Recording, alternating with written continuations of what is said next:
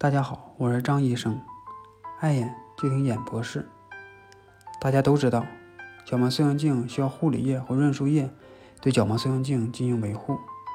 可能有的人就担心了，护理液里面没有防腐剂吗？防腐剂不会对眼睛造成伤害吗？首先呢，不含防腐剂的护理液肯定是最好的。不过护理液不含防腐剂肯定是不行的，因为试剂本身呢就需要杀菌抑菌。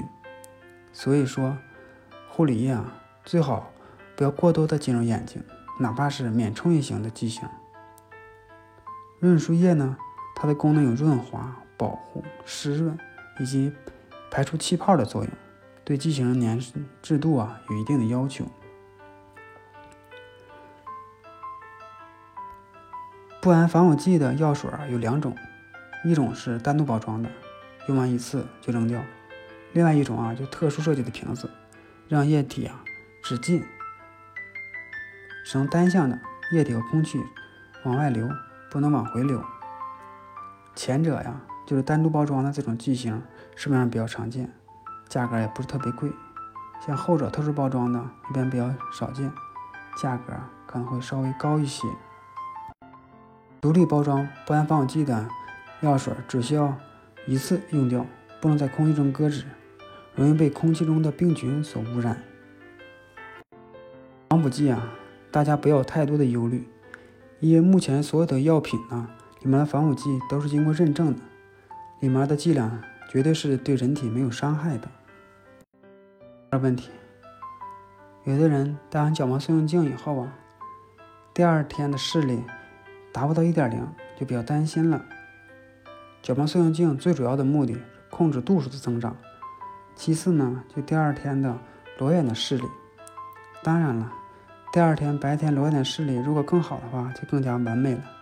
但是呢，由于种种因素的限制，比如说近视的度数、角膜散光度、曲率的平坦、过陡、角膜偏厚、眼睑的松紧、晚上睡眠情况、镜片是否偏位等这些原因，都会影响到第二天的视力的情况。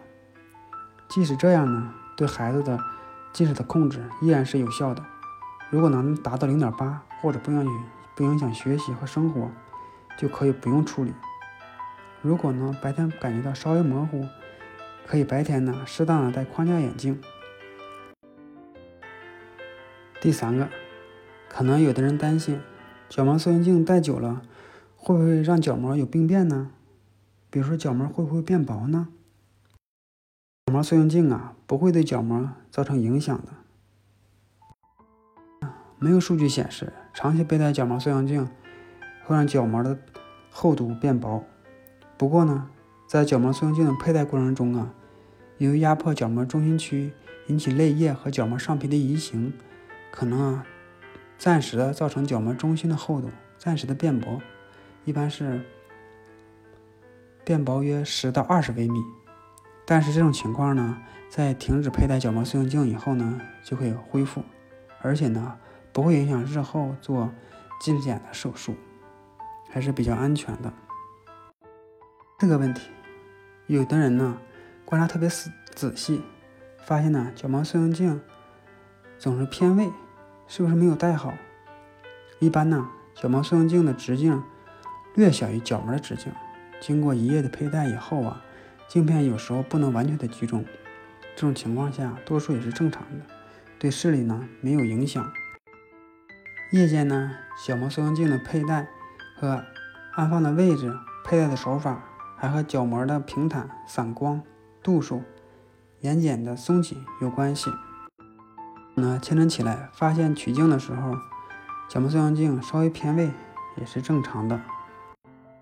如果多次的发现角膜塑形镜的偏位特别影响，并且伴有重影、散光等影响视力的情况呢，可以到医院呢进行复查，再检查一下。